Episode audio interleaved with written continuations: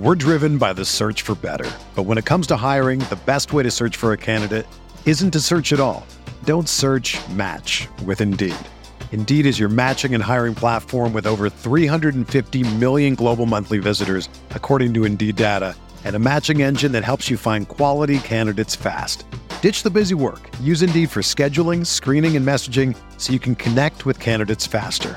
Leveraging over 140 million qualifications and preferences every day, Indeed's matching engine is constantly learning from your preferences, so the more you use Indeed, the better it gets. Join more than 3.5 million businesses worldwide that use Indeed to hire great talent fast. And listeners of this show will get a $75 sponsored job credit to get your jobs more visibility at Indeed.com slash BlueWire. Just go to Indeed.com slash BlueWire right now and support our show by saying that you heard about Indeed on this podcast. That's Indeed.com slash BlueWire. Terms and conditions apply. Need to hire?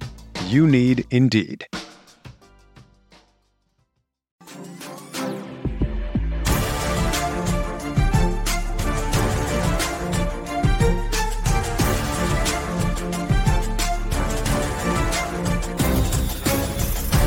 Welcome to the RotoWire Sports Gambling Podcast, presented as always by BetMGM, the number one sports book in the land. I am Nick Whalen, joined for the 10th week in a row, 10 time defending podcast host, John McKechnie. Jonathan, you are up in Madison at RotoWire HQ. I'm about an hour uh, due east here in Milwaukee. It is 73 degrees here. I got the windows open. We set a record high for this day uh, earlier today. Things are good. You picked a great day to come up to Wisconsin.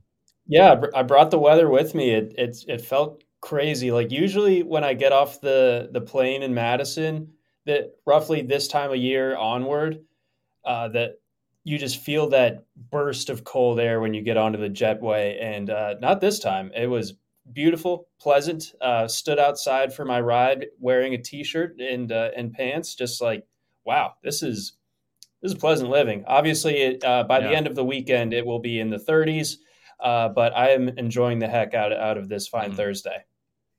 Yeah, it had to be jarring getting off the plane, probably expecting it to be like 32 and it's 75. But yeah, the temperature is going to be cut in half by the time we get to Packers Cowboys at Lambeau Field on Sunday.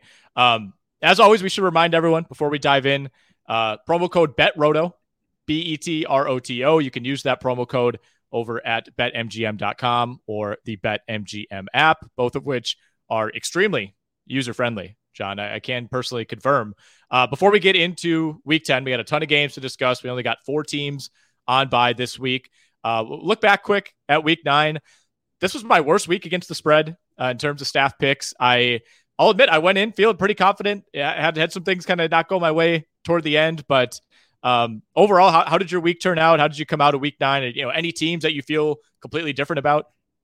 Um, yeah, it was it was an interesting week in the sense that there there weren't a whole lot of sweats for me. Like it, it was it was either I was extremely right or extremely wrong. Uh, there there wasn't a whole lot of, of in between. Like obviously uh, the Chargers Falcons game like that that was written in the stars to just be a game that was messed up, weird, the type of game that only those two uh, could play. And when they combine forces, uh, you know, we we get a play in which Austin Ekeler gets tackled but doesn't really get tackled. Uh, that would have helped for fantasy purposes, but hey, it kept the push in play. That's all we needed. Um, the Bengals, um, you know, we, we both kind of sniffed out the the fake optimism on, on the Panthers. Mm-hmm. Didn't expect our guy Joe Mixon to, to score five touchdowns, but alas, uh, we were there. But you know, on the other end of that spectrum, I'm back in the L column on my best bet, and it happened in pretty jarring fashion. It was pretty obvious from from like the first quarter onward that the Packers yeah. w- did not actually show up uh, in spirit. They showed up physically, but yep. spiritually, not even there. So I don't know what Aaron yeah. Rodgers had the guys doing. Technically, they were there. Yeah, I, I, guess. I mean, physically, I would even push back on that a little bit. I, I made the the bold yet controversial uh, and brave decision to go golfing on Sunday, and we, we teed off at nine o'clock. And I'm like, oh, yeah, we'll just make this a quick 18. You know, we'll in and out, two and a half hours. We'll buzz through it. Obviously, that did not happen. Course was packed. It was warm. Uh, didn't finish up till 1.30. So I, I had to stream the first half of all the early games on my phone in between shots. Round completely fell apart, you know, as soon as Rodgers uh, threw that second interception on the goal line. I will say, John, I feel like I cautioned you away from trusting the Packers minus three and a half as your best bet. Um, I, I, picked the Packers in my pick'em league. I, I was nowhere near uh, locking them in, but man, you talk about a team that is just continuing to find ways to hit rock bottom. I don't know how it gets any lower. Like losing to the Lions in that fashion. I know Mike McCarthy's coming back this weekend. You know that'll be the big narrative, but I don't expect Green Bay to put up a fight. I, I know the line is moving a little bit uh, in their favor. I think it's it's gone from like five and a half to four and a half within the last 24, 48 hours. To me, that's just a an admittance that maybe they jumped the gun a little bit on Dallas. But for the first time all year, we really saw the odds makers at Bet MGM jump off the Packers completely. You know, I mean, that line opening at five, five and a half, like the Packers were still getting respect these last few weeks. It, feels like that's finally gone. Yeah, it, it's it's out the door. Uh, you you lose to this uh, Lions team that way.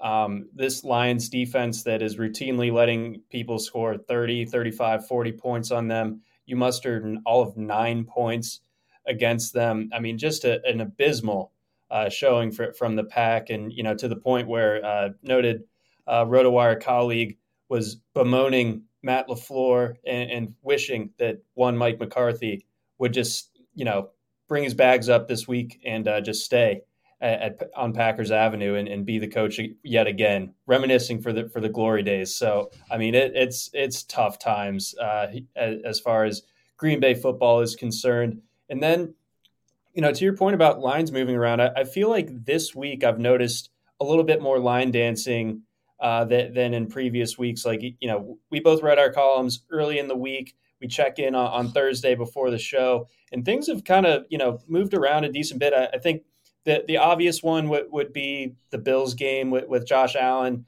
uh, and, and, his injury. You know, things. This was a nine point mm-hmm. spread on November 1st. Now it's down to three and a half. That that you know lines up pretty well with the, the idea that a quarterback, a star quarterback at that, uh, would be missing from from that game.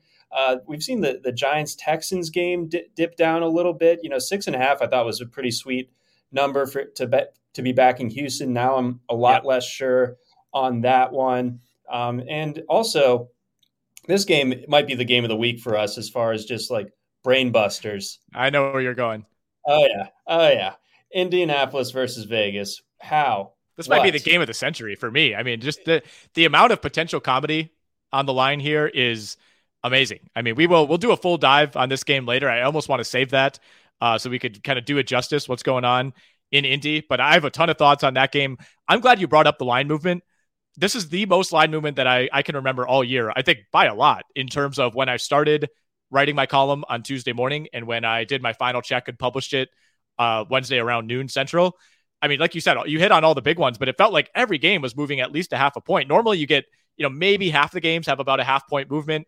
Huge, huge movements all over the place. And I mean, the Josh Allen injury, man, that it's sounding to me like he's not going to play. Uh, he did not practice on Wednesday, did not practice on Thursday. We'll see. I mean, this seems like a scenario where, for gamesmanship purposes, I think the Bills are going to take this decision down to the wire, whether they maybe they know already that he's not playing, but I don't think we're going to find out for sure, uh, maybe until Sunday morning.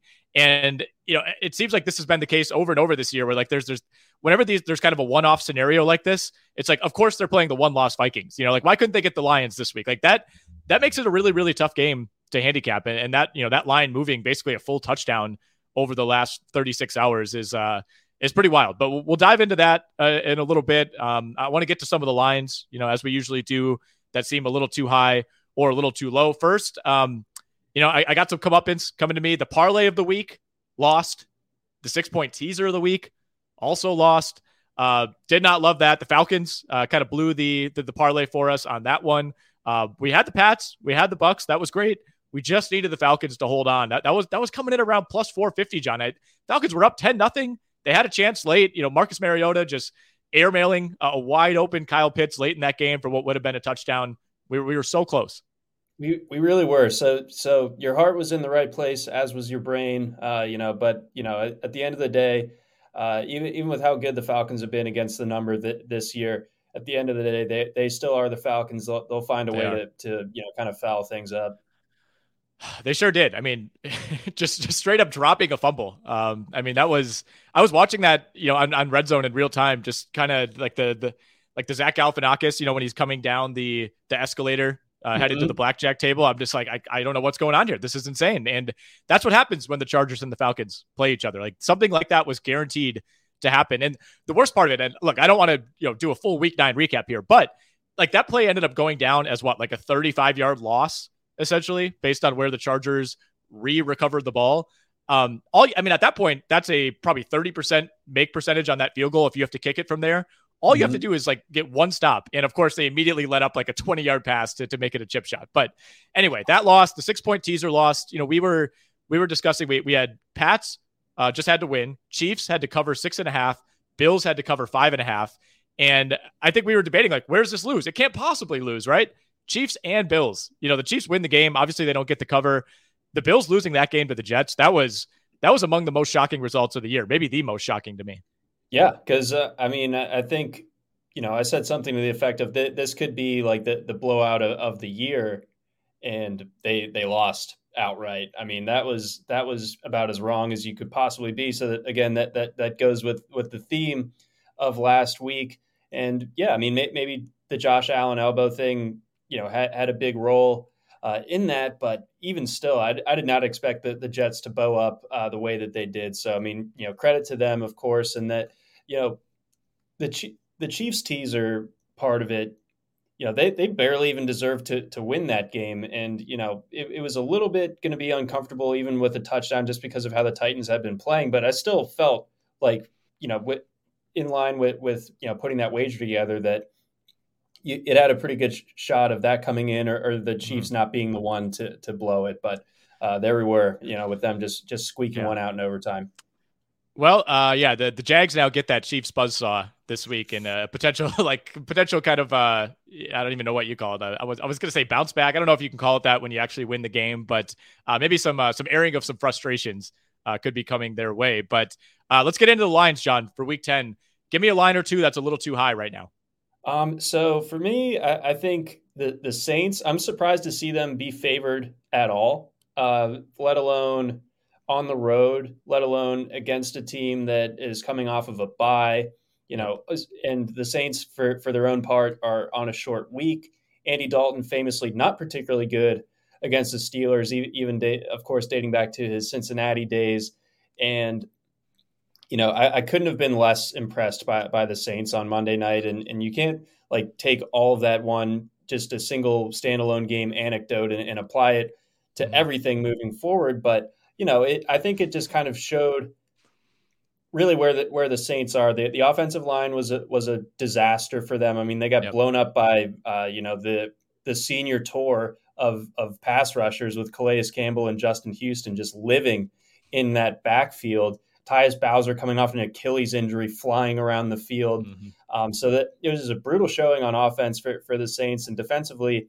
Even with the Ravens being, you know, arguably as shorthanded as the Saints, you know, the Ravens didn't really have a ton of trouble moving the ball, especially on the ground. Kenyon Drake looked really good yet again. Yep. So, um, you know, that this this all tra- you know tracks to me, and what we'll get to it later, of course. But you know, I, I really really do like the Steelers this week. I'm surprised to see the Saints catching yep. uh, the the favor or the favored line in this one. I, I, imagine that the money could be a little bit lopsided on, on the side of the Steelers. So so we'll, we will have to take that into consideration. Yep.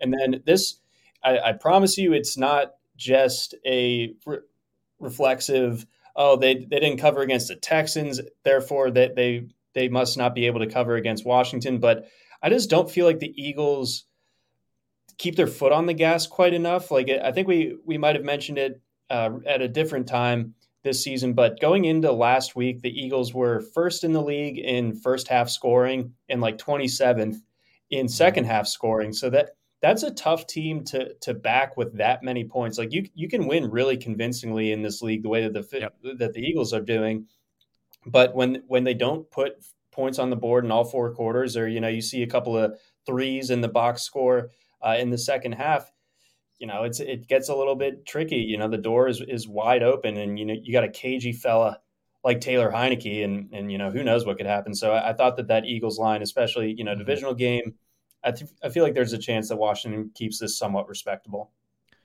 Yeah, and it feels like over and over we've had teams in this spot. You know, I think the Bills were basically in this spot last week where you're like, yeah, they, they played okay against Green Bay. It kind of felt like a B, B minus game for them. You know, they're really going to let it let it fly against the Jets, and it didn't happen. Um, you know, I, I I'm wary of that one as well. I would lo- would love for that number to have come in at like nine and a half. I love I love the Eagles to win. You know, something like 27-17 in that game. But but I'm with you. Um, you know, we, we don't have to talk too much more about Saints Steelers. I will say, uh, both Jeff Erickson and I were, were on the same page as you. Uh, you know, Jeff was pretty, uh, you know, pretty adamant that that should have been a pick 'em. Uh, maybe even I, Steelers could be favored by one and a half or two in that game. I don't think that's crazy. They're coming off of a bye. Um, you know, I think they have a distinct coaching advantage. I think there's a pretty good chance that TJ Watt comes back. Uh, I mean, they they had seven sacks in Week One against the Bengals. They have eight sacks since, and coincidentally, you know that has coincided uh, with TJ Watt not being in the lineup. So if TJ Watt ends up playing in this game, I love the Steelers in that spot, and I, I can't believe I'm saying that, but I, I really do. And I will say in our staff picks article uh, on RotoWire It was a clean sweep in favor of the Steelers. And and we should note that we had that line at two and a half at the time. It's now down to one and a half uh, at BetMGM. But I, think this is a good spot for Pittsburgh. Uh, I got a couple that I'll throw out. I, I think the Bucs have no business being favored. Uh, that that number is up to three now. Uh, it's kind of been teetering between two and a half and three over the last couple of days. Technically a home game for Tampa, but obviously it's neutral site in Germany you know, I didn't come away from the Bucs win over the Rams feeling any better about the Bucs. I, I, I feel the same. I don't feel worse or better. You know, it just felt like to me they had chance after chance after chance after chance to finally punch one of those in, and they they finally did it on the last drive of the game. But to me, that was more about the Rams just not being able to do anything, and you know, just continually letting Tampa uh, back into that game. So I, I don't really get it. I, it feels like these are two teams that have moved in completely different directions for the last five or six weeks. I think Seattle is a, a much better team. I think that defense has been fantastic for the last four or five weeks. I, I don't think this is a great spot for Tampa. I mean, what is, what is the case for the Bucs here? Yeah, there, there really isn't a, a, strong one. Like you, you really just kind of have to be relying on stuff that that doesn't exist in 2022. Like the the the 21 or the 20 bucks. Like of course they they they would crush in this spot, but they, they just aren't that team anymore. And I think people need to need to let go of that. Like we're we're past the half point right. of the season, and the Buccaneers have been just meh at best, you know, and, and bad at worst. You know that uh, their game against mm. the Rams, like very, those are two very similar teams where uh, they they've pushed their chips in over these last couple of seasons. They've, they've gotten what they what they wanted, but they're kind of paying the piper. Both of them are. so I, I don't feel like beating the Rams at home is really like a cure all or, or, any sort of indicator uh, moving forward. And yeah, Seattle just like has been the better team overall. Um, you, you do kind of look at the fact that, you know, Brady tends to be bad uh, when, when games are played past his bedtime, but this one is early enough in the day, even adjusting for, for uh, the German time zone uh, to where he should be okay, uh, not be too sleepy in this one. Yep uh, you know, stray observation, Nick, but you think Tom needs to clean up the language a little bit with, with the media? I, I feel like he, he's real playing fast and loose with it. He said he said the F word mm-hmm. last week. He you know said said the S word during the preseason. Ugh. I mean, geez, uh, you know, there, there, are kids that, that look up to you, Tom. There are kids, there are adults who don't like to hear that language. I, mm-hmm. I couldn't agree more. Um, you. you. know, he, he got a big chuckle out of the media when he used the F word last week. I just for the media to be encouraging that, I just I don't understand it. Um, and I, I don't I, I thought a suspension might be coming for Brady, you know, after using the F word, but uh, he, he kind of plays by different rules. Uh, you know, do you think if the Bucs had lost that game, like let's say they, you know, because they, they had a drive, I think it was two drives before the game winning drive where they got all the way down to the red zone and basically went four and out, uh, you know, starting with the first and goal. If they don't get that last chance, they don't punch it in with the pass to Cade Otton and they lose that game. I, I feel like Seattle's favored. So to me, just one somewhat lucky drive at the end of the game. I just I don't know. I don't, I don't understand it, but we'll see. Um, you know, there's a reason for these lines, of course, but I will be backing Seattle. Uh, I could tell you that. Uh, I, I, wanted to talk Rams Cardinals as a line that I think should be flipped as well. Right now, uh, we're seeing Rams minus one and a half. That's come down a little bit uh, with the news that Matthew Stafford was in concussion protocol, did not practice on Thursday, but he was at practice, which uh, seems like somewhat of a good sign. Uh, but Kyler Murray, you know, also banged up. He's dealing with a hamstring injury. So maybe in some ways those offset. But, you know, I know the Rams have beat the Cardinals earlier this season. That was their last non Panthers victory. That was all the way back in week three, I believe. But I, I, don't feel, I feel terrible about the Rams. You know, the Rams, the Bucs, and the Packers to me are the exact same team. And I like finding a case for why the Rams are a better team than the Cardinals right now. uh, is really tough for me. And and I get you know there's not a, a ton to love about the Cardinals, but at least the Cardinals can move the ball. The Rams cannot move the ball. No, they they are miserable to watch. It, it's it's too bad. Like they were so fun last year, obviously. Um, but yeah, that totally different this year. They're just kind of a shell of their former selves. Uh, really, Cooper Kupp, the, the only real option in, in, that entire offense. Stafford has looked shaky even before the, the injury, obviously, that this week uh, influencing the line. And in my column, I said, like, you know, with both quarterbacks you know, pr- projected to be healthy, I would have still taken the, the Cardinals on the money line yep. in this one. I, am obviously concerned about Murray. If you take the running threat away from him, that the defense can play you a little bit differently. But right. even still, um, I, I, just think that this Rams team is a little bit cooked. I know, I know they're home. I know that they've beaten the Cardinals earlier this season and everything. But I think uh, Kliff and the boys, uh, even the score, yeah. uh, that this week I think so too. I, I do like uh, the Cardinals, so I'm, I'm a little bit surprised by by that one. I have the, a similar uh, mm-hmm. read as far as that line goes. I think as long as we we know that Murray's going to be somewhat fine. You know, I, I don't, I don't know that he's going to be 100% for this game, but as long as he can move around, I, I, I really like the Cardinals here. I, I know the Rams, the one thing that the Rams can bank on is their run defense, but the Cardinals can't really run the ball anyway. And I, I think mm-hmm. if they're going to beat this team, it's going to be through the air with DeAndre Hopkins. So I, am on both the Cardinals uh, and the Seahawks as of right now. Um, you know, I, I, had the Saints on my list as well. We already talked about that game. Um, you know, you discussed the Eagles. Let's go to the other side now. Uh, do you have any lines that feel a little too low? I do. So, uh, you know, that this could be the the classic. Like, I'm getting a little bit wrapped up conflating fantasy performance with with actual team performance. But you know, the the Bears, just for how they've looked over the last three weeks, and specifically last week, even though they've lost two of those games. Uh, you still just got to feel better about the direction of this team. It feels like they they have an interest in in getting the most out of Justin Fields and using you know what he's good at. And you know you get a Lions team that you know outside of last week again has been miserable defensively, and now you get you you have to answer for a running quarterback. Like I, I think that this this spells all sorts of trouble potentially for Detroit, and it's in Chicago. So I, I just feel like the the Bears um, should be favored by like more yep. like a three and a half. Like it, you know, the expectation being that they win by by more uh, than a field goal in this spot. So I was surprised to see the line where where it was, and I, I thought the total was kind of interesting in that one too because it's 48 and a half. I don't think either of us a month ago would have thought that the Bears were playing in a game with a total over 45 even that you know, like the rest of this season. So we, we see it at 48 and a half and that's that feels like there might be a little bit too much credit being given to the Lions and maybe what their offense was able to do earlier in the season. They've obviously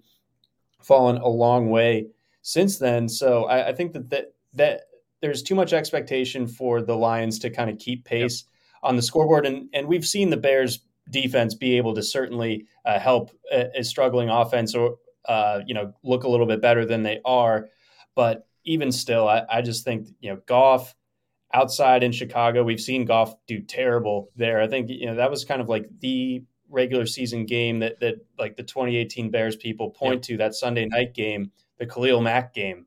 Um, the game.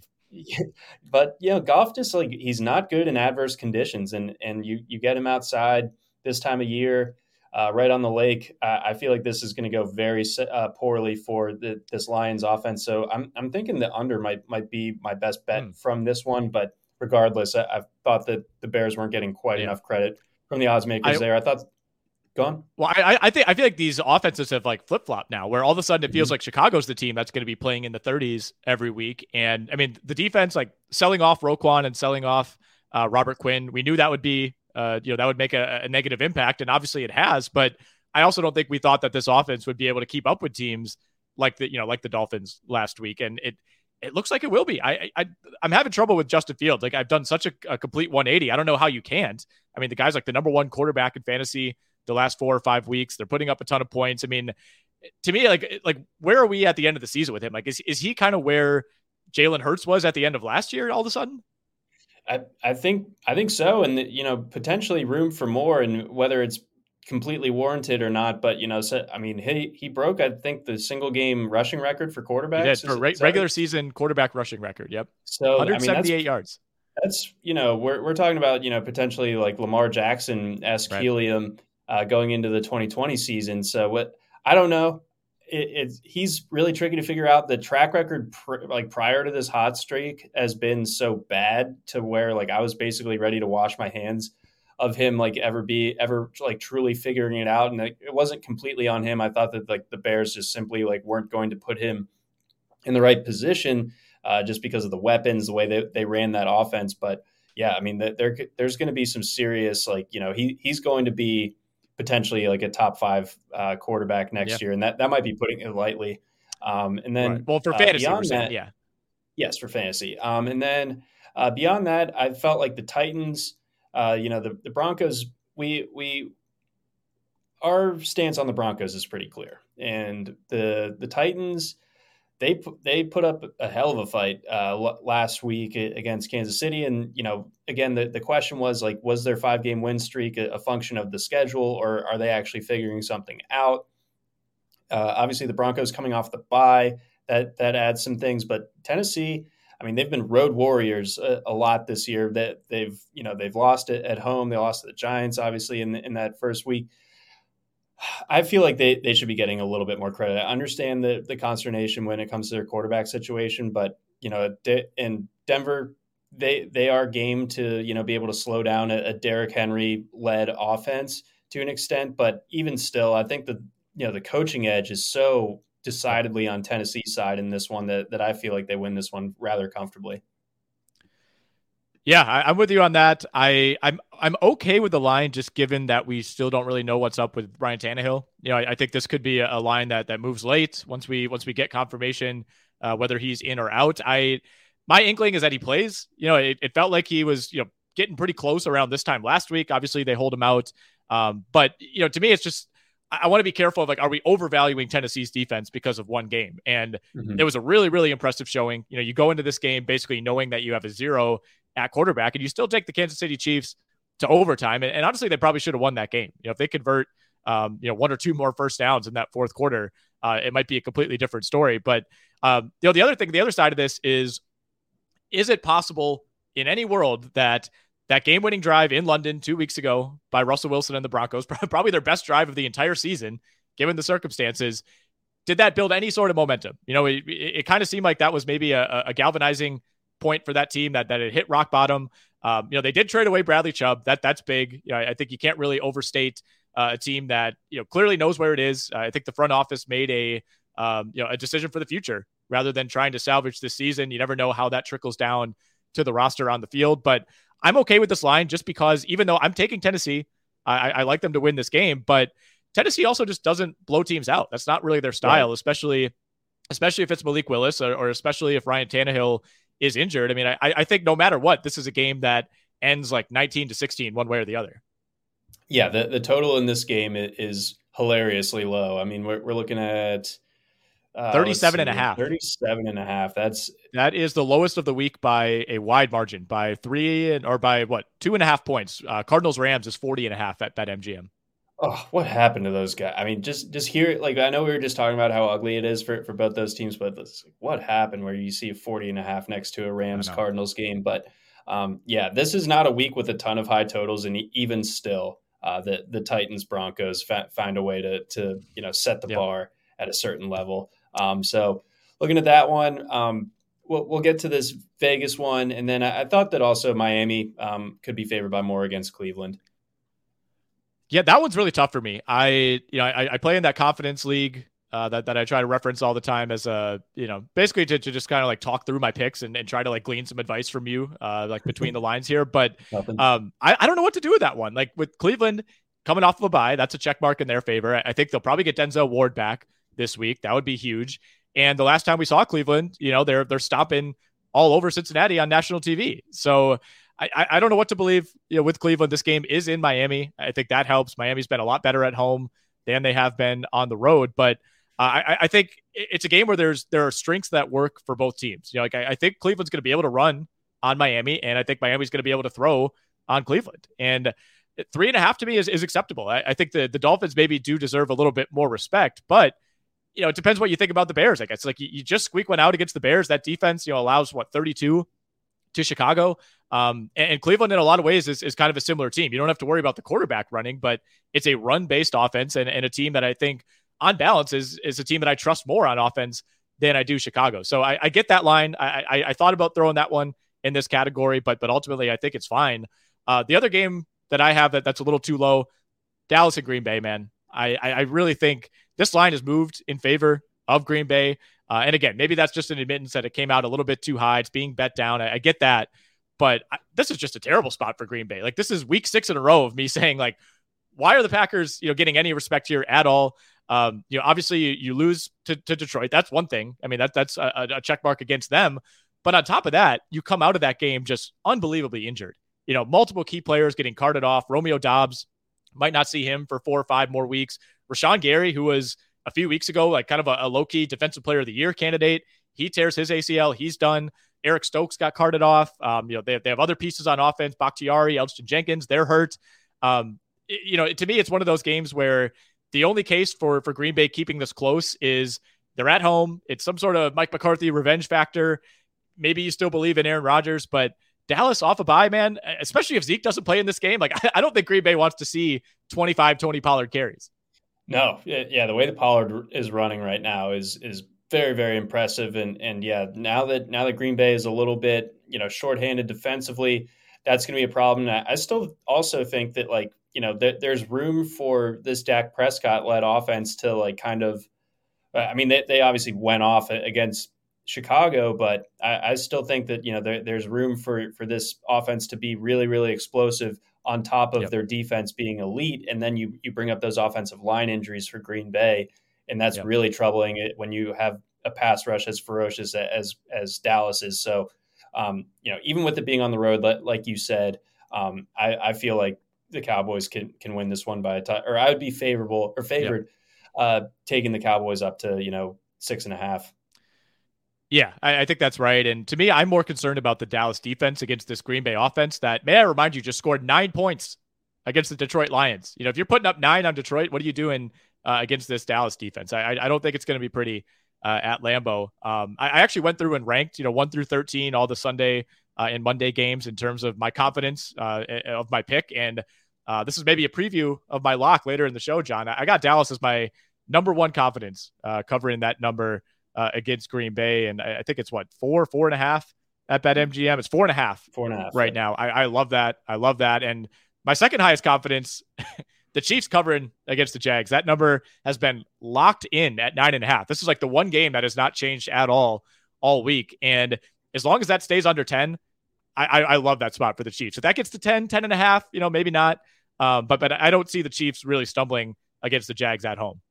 Yeah, that that one that one feels really yeah strong on on the chiefs there. What are your thoughts on the the total for that one? Because that that one is i believe like 50 50 and a half. 50 and a half. Highest total of the week. 50 so, and a half at betmgm. Uh yeah we're getting an implied score of like 30 to 20 i could see it. I, I think that seems about right to me. Okay. All right. I, I just wanted to to get your thoughts on on whether you thought that jacksonville could do enough on their end or if this was something where like mahomes and company kind of like almost get to the total by themselves well, that's cer- that's certainly in, in play here. I, I think that's part of the reason uh, that that total is so high. I but you know, the thing with like like ETN, super legit. You know, I'm concerned about how much they're using him and how viable that's going to be in the long term. But you know, in terms of EPA, the Jags are a top ten offense, and if Trevor Lawrence plays like he did last week, which was, in my opinion, far and away the best game of his career in terms of just like throw to throw stability and accuracy. Um, it's a lot to add. He's never really strung together two really good games in a row. So this would be a first for him. I'm not really expecting it. But if he plays like he did last week, they can absolutely keep this within a score or two. Um, but, you know, if Lawrence turns it over, if he throws a pick or two, you could see this one getting out of hand pretty quickly. Has there been any sort of like uh, extreme home road splits when, when it comes to Lawrence? Uh, not that I know of. I mean, I, I, think what skews it more than anything is he had the five turnover game against the Eagles on the road uh, in the rain. You know, he had a, a, bunch of fumbles in that game, threw a couple picks. Uh, so I, I think his road splits maybe look a little bit worse than they should be. Uh, he's had some clunkers at home as well, and a clunker in London. So it, it doesn't seem to matter. Like he will, he he is capable of imploding on any surface on any continent. It doesn't seem to matter. Okay, all right. Well, noted, noted. So all right. Well, uh, hmm, that's gonna be that's gonna be one that uh, you know I, I know you you're you're you know you, you got teal blood, but that that one could be. Uh, These colors pretty, don't run, baby. Pretty tough, man. Yeah, yeah. absolutely. Yeah, got, got, my, my thin teal line flag uh, behind me here. Uh, we, we could talk more about that game on the other side, but for the first time in a few weeks, John, uh, we, we got a reversal on the read. I won my best bet. I backed the Pats. That was a no doubter. Uh, as we know, you, you, took the Packers to cover three and a half at Detroit. Uh, I, I, see you wrote here on our little document, uh, woof. that that is correct. So uh, I, I got to take these victories while I can, and I will sit back and relax uh, while you dive in uh, on the read. Please, yes, uh, kick, kick, your feet up, relax. You know, I'm just going to dig into to this meaty read here. Yeah. Me, you me, need to get me, in character. All right, folks, gather around. Kickoff week 10 of the NFL season with the king of sportsbooks. Sign up with BetMGM using the bonus code BETROTO. That's B E T R O T O. And your first wager is risk free up to $1,000. Visit betmgm.com for terms and conditions. You like states? We got a lot of them here Arizona, Colorado, Illinois, Indiana, Iowa, Kansas, Louisiana, Michigan, Mississippi, Nevada, New Jersey, New York, Pennsylvania, Puerto Rico, Tennessee, Virginia, Washington, D.C., West Virginia, Wyoming, or Ontario only. Must be 21 years or older to wager, 19 or older in Ontario. Is a new customer offer. All promotions are subject to qualification and eligibility requirements. Rewards issued as non withdrawable free bets or site credit. And note, folks, free bets expire seven days from issuance. So get them in. Excludes Michigan disassociated persons. We know that. Uh, we, you know, we, we always uh, talk about our Michigan disassociated people. We see y'all. Please gamble responsibly. Gambling problem? Call 1 800 NEXT STEP in Arizona, 1 800 522 4700 in Colorado, DC, Kansas, Louisiana, Nevada, Wyoming, or Virginia, 1 800 270 7117 for confidential help. In Michigan, 1 800 Gambler in Indiana, Maryland, New Jersey, or West Virginia, 1 800 bets off. In Iowa, 1 800 981 0023. In Puerto Rico, call 877 HOPE NY or text HOPE NY. In New York, call or text the Tennessee Red Line at 800 889 9789 in Tennessee or call 1 888 777 9696 in Mississippi. In Ontario, if you have questions or concerns about your gambling or someone close to you, please contact ConnexOntario. That's at 1 866 531 2600 to speak to an advisor free of charge. Sports betting is void in Georgia, Hawaii, Ohio, Utah, and other states where prohibited. Promotional offers are not available in Nevada or New York. Whew. Whew. I, well I got dizzy there. I gotta say. Yeah, but it's you know, it's tough on the vocal cords, man. It is. It's a it's a you lot well, a lot of airtime. Thank you, thank you. But um, yeah, it's yeah. I mean it's beautiful prose. We, we know that, but it's just a, a lot to, to string together yeah. at once. A lot of numbers. That yeah, we're, we're sports guys. We're not good with numbers. Yeah, not a numbers guy. We, we need to get one of those like sideline oxygen masks that we could grab after the read and just you know, uh, like, like, like they have at Mile High or, or you know vice versa dur- during the week get some footage of us training uh, you know the steve smith uh, elevation mask that he used to wear before games to for for no real reason but uh, you know just to kind of like get our get ourselves you know physically uh, yeah. acclimated to to these type of you know on air conditions yeah you're right you're right all right um my grandpa just followed me on Twitter. Didn't even know he had Twitter, so I'm, I'm a little bit taken aback right now. Um, you know, if, if, if I if I need a moment to collect myself, that's why. Uh, but anyway, we press on and let's talk Colts and let's talk Raiders, man. This is the game of the year, the game of the week, the game of the century, uh, possibly the biggest sporting event of all time. I, I have had just unlimited amounts of fun following this Jeff Saturday situation this week. Uh, the press conference was unbelievable, lived up to the hype. Uh, it, it hit all the all the checkpoints. You know, Jeff Saturday admitting that he should not be considered for this job could check that one off. Jim Irsay saying that it's better that Jeff Saturday has never coached. Uh, yep. Didn't really dive into why that is, but uh, the one thing that has been made very clear, John, Jeff Saturday is a leader of men. I mean, look, look at those bright blue eyes. That, that's what I always notice about Jeff Saturday. Yep. Just you know, beaming. Um, but yes, no, he, he's a leader of men. Uh, the the the the Irsay spin zone is, is particularly incredible. Yeah, just like he's it's so bad that it's actually good. But I mean, the, there's it's it's such a crazy sentence that there is almost something to it because like they had clearly tuned out Frank Reich or whatever Frank Reich was doing was simply so ineffective. Maybe he's so coach brained that they needed the the pure antithesis of this. I, I think yeah. someone, you know, uh, well said that you know this is basically the closest as we get to like a, a Ted Lasso story in American sports. Uh, this much. is this is just t- totally off the wall. I think that the announcement uh, that Saturday was going to be the coach was probably set the Twitter record for most quote tweets for, for at least an Adam Schefter slash Ian Rapoport tweet. Because if you were on on uh, on Twitter on like what was it Monday afternoon, all you saw was people quote tweeting and with uh, bad reaction gifs. Uh, that that's basically all Twitter was for about two hours yeah. on Monday afternoon. So yeah, it's it's really it's hard to know uh, wh- where this is going to go. And in my column, it was six and a half uh, at the time on on Tuesday, and now we're looking at four and a half. I, I believe yep. Uh, yes, four and a half.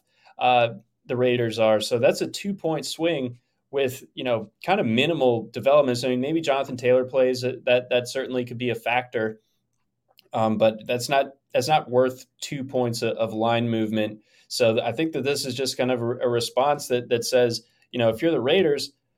Even with everything that's going wrong with Indianapolis, and even with them basically tanking out loud in public, uh, the Raiders just they they blow leads. They're not very good. They seem to have a coach that's embattled in very hot water himself already in, in Josh McDaniels. And yeah, I think it, it's kind of funny, but it, it's I'm with it where it's like I kind of doubt that the Raiders are the team that, that can escape this. And I feel like there's probably gonna be a lot of pressure on them to not screw this up. And and that mm-hmm. kind of makes me like Indianapolis even more here. Exactly. You said it. I, I think the Raiders are now under an immense amount of pressure to win this game. Like you cannot be the team that loses to the team that hired a guy who's never coached football. You know, like it's a it's a weirdly high pressure situation for the Raiders, and I think part of the line movement is one, Darren Waller was placed on IR today, and two, Hunter Renfrow was also placed on IR. So these are two extremely key pieces. Obviously, Waller has not played much this season, and that's been a contributing factor to the Raiders struggling. But especially not having Renfrow, I don't think there was ever much hope that Waller would play this week. Um, you know, I, I, don't think these teams are, are really separated by all that much. And I guess by default, the Raiders do have a coaching advantage here just just because their coach has coached before. But I, I you know, on paper, I think this is a really close game, and I, I don't know what to do. Like I, I'm going to take the Raiders. You know, it just it, it seems like this can't possibly work for the Colts, but uh, at the same time, this has been a year where anything you think is going to happen doesn't happen, and you know the Raiders are low key going for the NFL record for most blown 17 point leads. You know, we we unfortunately lost the the chase for history with Matt Ryan going for the fumble record. That's out the window. But I think now we got to start focusing on the Raiders trying to shatter uh, the record for most double digit blown leads in a year. They already have three. The the the problem with, with that streak for this week is even if I, I I think Indianapolis can keep this closer, even somehow win. I, I, don't think that they win it going away. So that so the streak oh, no. is on ice for this week, in my opinion. But yes, I mean that that is something that we have to doggedly track uh, the, for the remainder of the season. But you know, I think you, there's a lot of like you know common sense coming fr- from your end when it comes to the Raiders because that's going to be one where you you you ch- tune into the game or you check it in on Sunday night and you see that the Raiders destroyed Indianapolis, which kind of is what Indianapolis wants. I mean, it feels like they're just kind of racing to the bottom. You're going to be like, is it kicking yourself? I don't, see, I don't know. I, I, I really don't know because these directives are coming straight from ownership. You know, I don't know that the Colts are acting rationally. Actually, I do know they're not. They're not acting rationally. Like, to me, this is Jim Irsay just continuing to throw things at the wall. Like, I, I think. I think in some ways they do kind of want to salvage this season. Like you could have tanked with Frank Reich. You were doing it anyway, right? You're not winning games. Like why let him go uh, you know, if, if that's really the goal. Like to me, this is just a somewhat delusional, frustrated owner who's just trying to, you know, galvanize this team. Like I don't, I think they want to win this game. I, I don't, I don't, I don't think they're going in the tank whatsoever. I think they should, but and they probably will by default. But I don't know, I don't know that that's the goal. So I, am a little nervous about this one. Uh, like I said, I am going to end up back in the Raiders, especially with that number coming back down. But I'm with you. I don't see the Raiders or the Colts. You know, whichever whatever the result is, I think we end up getting a pretty close game here. And especially with Waller and Renfrow out of the picture, like talent wise, these teams really aren't separated by all that much. And I am very, very concerned about that Raiders defense. Like that week to week, they're they're up there with the with the Lions for me. Like I, I know they haven't allowed as many points as the Lions, but I, this is totally anecdotal. I feel like the Raiders like lead the league in like 12 plus play drives given up. Like they just cannot get off the field. No, no, they they're incapable. Um, they they're still kind of like wearing the scars of, of the previous uh, you know roster construction regime. We we were talking about it offline earlier this week. Just you know they they released uh, Johnathan Abram, and it's like man, like how how do you get all this draft capital and whiff on like all of it and all of those picks for the most part were like laughable reaches. You know, whether it was Alex yeah. Leatherwood, who no one had a, a great a round one grade on, uh, the the corner from Ohio State, Damon Arnette, like he can't really play. He's not athletic, and and you take him early. You take Clelin Ferrell when you could have taken him with like your second pick in the first round that year, and then you you take Johnathan Abram, who yep. I think it he just he was born in the wrong era. He would have been, you know, a, a Jack Tatum esque safety in the seventies, but he that style of play just doesn't fly uh, in today's NFL at safety when you have to actually cover people. Yeah, it's funny you say that. Like, I, I don't consider myself like an expert on defensive players by any means, but he was always somebody who jumped off the screen just being reckless, like head down, flying in, not really trying to make tackles. Uh, ironically, he's now with the Packers, who have another safety, Darnell Savage, who basically does the exact same thing. Uh, so they're, they're just trying to fight fire with fire, I guess, at that position. But no, you're right. I mean, somehow the Raiders are like the far less embarrassing team coming into this game, despite, like you said, releasing one of their three 2019 first round picks. So they've now released 2019 first, both of their 2020 first, and their 2021 first round picks. Like that is an insane run of incompetency. Oh my god! I mean, that is that is something that I mean that that's why the Rams just they're like we're not going to bother with with getting made fun of by guys on the internet. We're we're just going to get rid of our draft picks. Yeah, exactly. And by the way, one more note on the Raiders: they are dead last in the league right now in total drives by a mile. They have they only have 76 drives through eight games, and part of that is like they're I think they're third in the league in time per drive. You know, that's what happens when you run the ball a bunch. So it's not maybe quite that disastrous, but it, feels like every game, if you even if you just go back and, and look at the very basic play by play, like they're only getting like three or four drives in the second half because that defense cannot get off the field. So yeah, this is going to be a, a, super fun game to watch, uh, regardless of the result.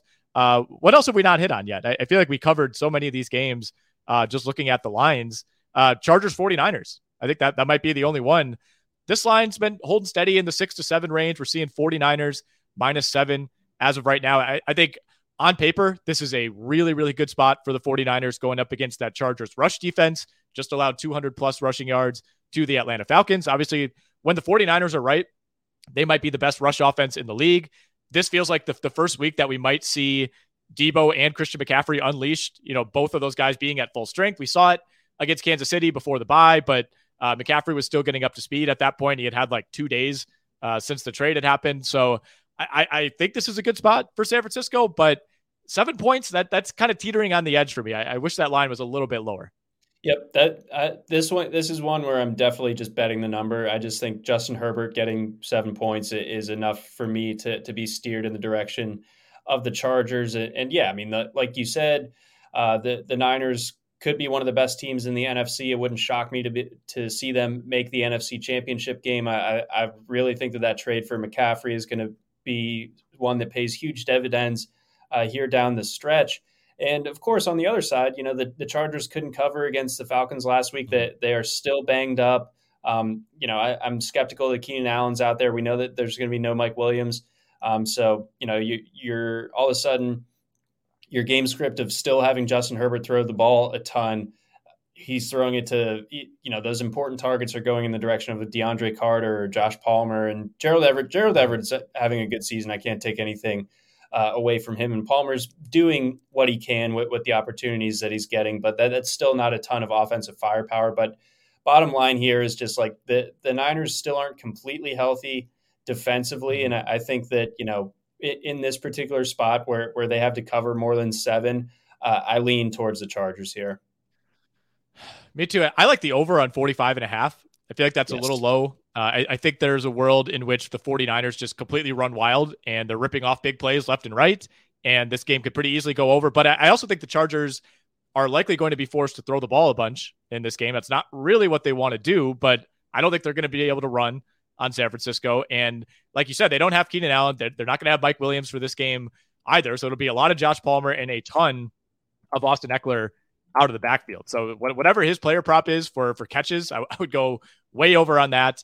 Uh, but I, I think that you know the Chargers, you have Herbert, like he's going to be able to kind of keep you in the game, uh, throwing the ball if he needs to. It, it, you know they, they found a way to win last week without a lot of their weapons. You got to give them some credit uh, for that. So like the over on 45 and a half. I like the I like the Niners to win, but yeah, I'm with you on the Chargers covering a number uh, that feels like it's a point or, or maybe a half a point, uh, a little too high.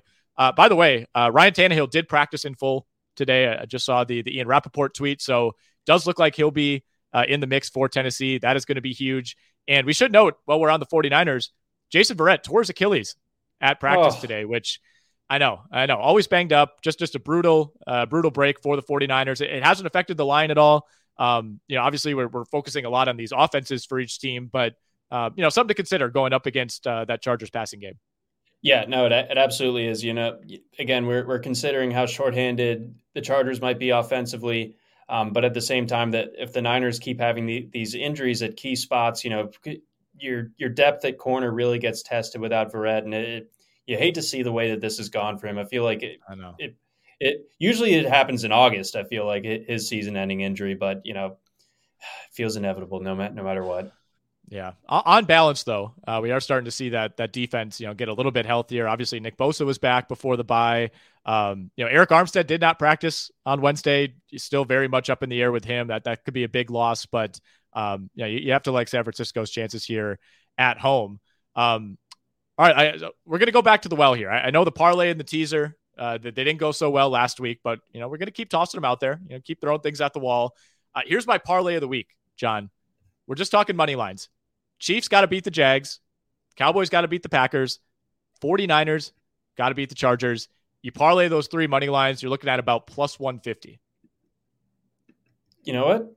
I'm in. I'm in. You know, sign me back up. Uh, they that looks too good on paper. I I think yeah, I feel like the, the first two are, are, absolutes, and, and you know the Niners one could could get tricky, but they, they are favored by more points than, than the Cowboys are in this spot. So you got to feel good about that as well. So again, just all money lines. That sign me up. Okay. All right. I, I like your blind faith. Uh, you know, we, we had it last week and we have it again. Uh, I also have a bonus parlay, an underdog parlay of Ooh. the week. And now we're looking at spreads here. So um, Seattle, they got to win. Oh wait, no, I, I, think this is money lines. Excuse me. Sorry, I'm getting my I'm getting my parlays mixed up. I got, got too much going on right now. Um, yeah, Seattle, Seattle's got to win uh, against Tampa Bay. Arizona has to beat the Rams, and the Steelers have to win at home against the Saints. That that'll get you to about plus eight fifty. So we're we're talking some pretty significant value here. Um, what's the biggest liability of those three? Um, you know, it, it could be the the Steelers. I'm not of that opinion, of course. Um, but uh, I think that you know any team with Kenny Pickett, you know, you got to be a little bit concerned. And you know, Seattle uh, that's a that's a long way that they have to travel. The schedule makers were not particularly kind to, to the Seahawks uh, that this year, but uh, even still, you know, we, we talked it out. I, I, do like the Seahawks to to get it done on Sunday as well. So I think that those are the spots, and I, I really I've considered Arizona money line as as one of my best bets potentially. So um, and definitely on on the spread, I really like them. So I don't think that they are the are the problem there. And the beauty of this one you'll know by the time that you eat lunch uh, wh- whether it's still alive or not. Exactly. Exactly. You know, we have a chance to, to either kill it or feel really good, you know, heading into that that uh, noon window where we get the Steelers game.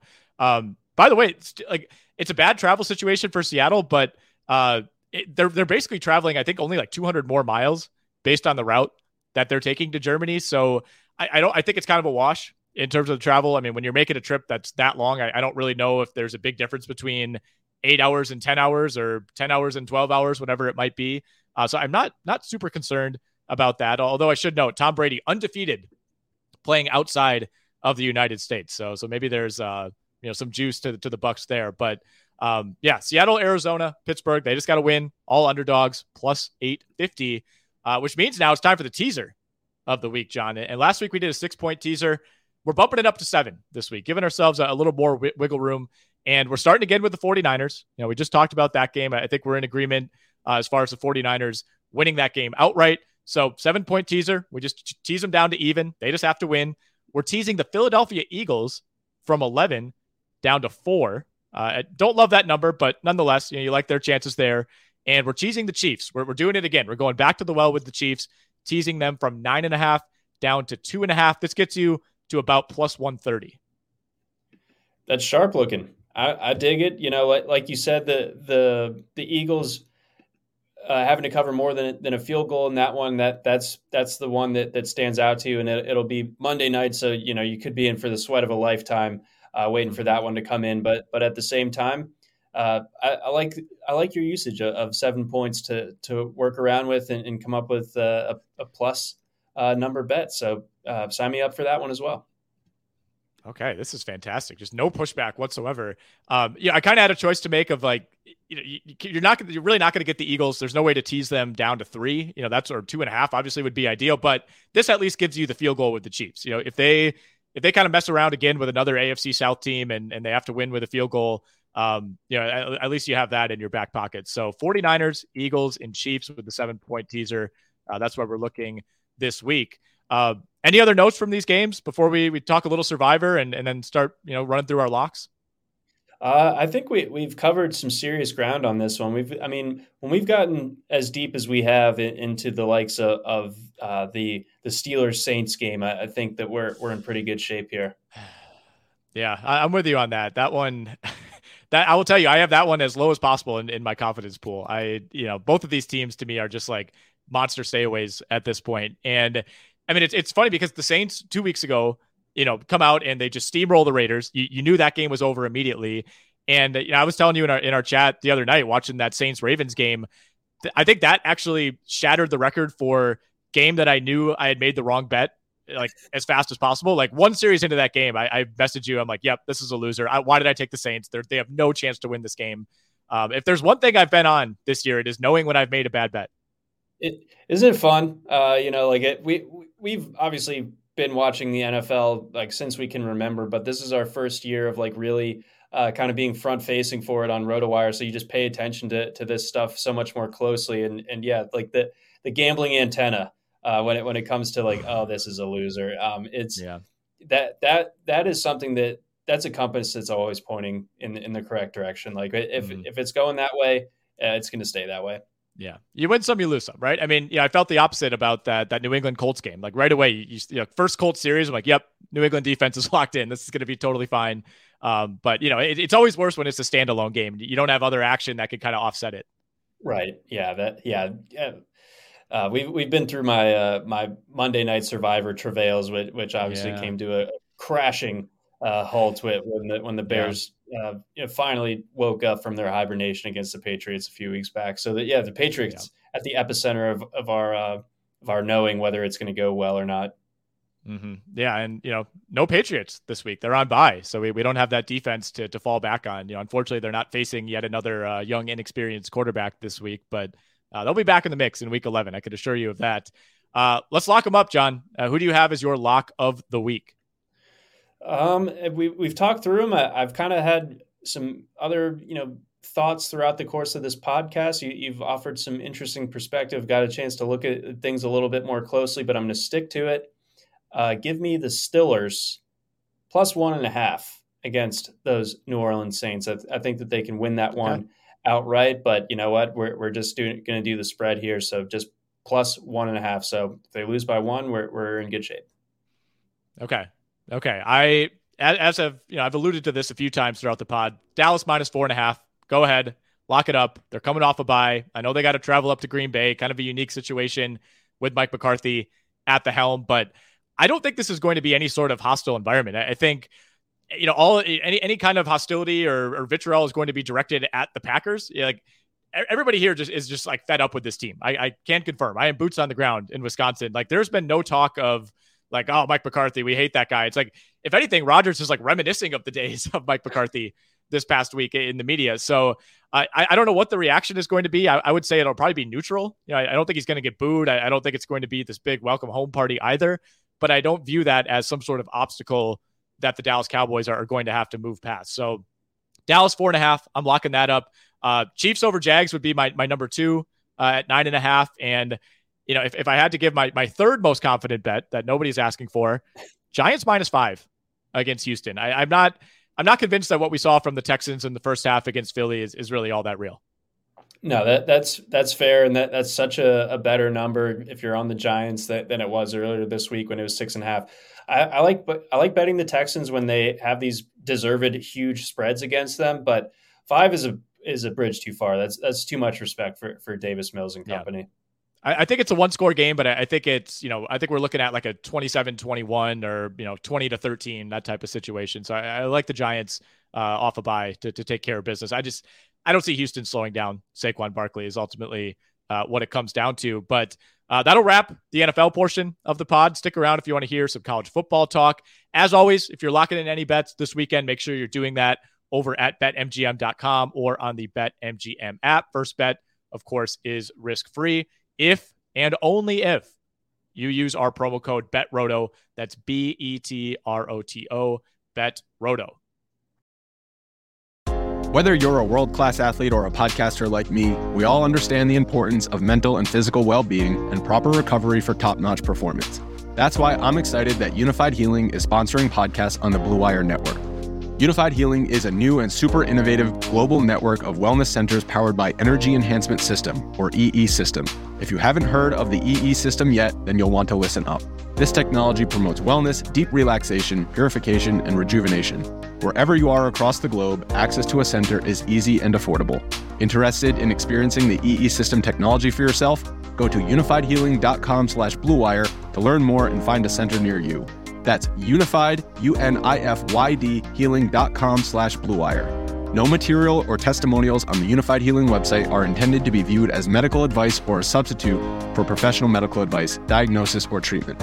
Always seek the advice of your physician or other qualified healthcare provider with any questions you may have regarding a medical condition or treatment and before undertaking a new healthcare regimen, including EE system.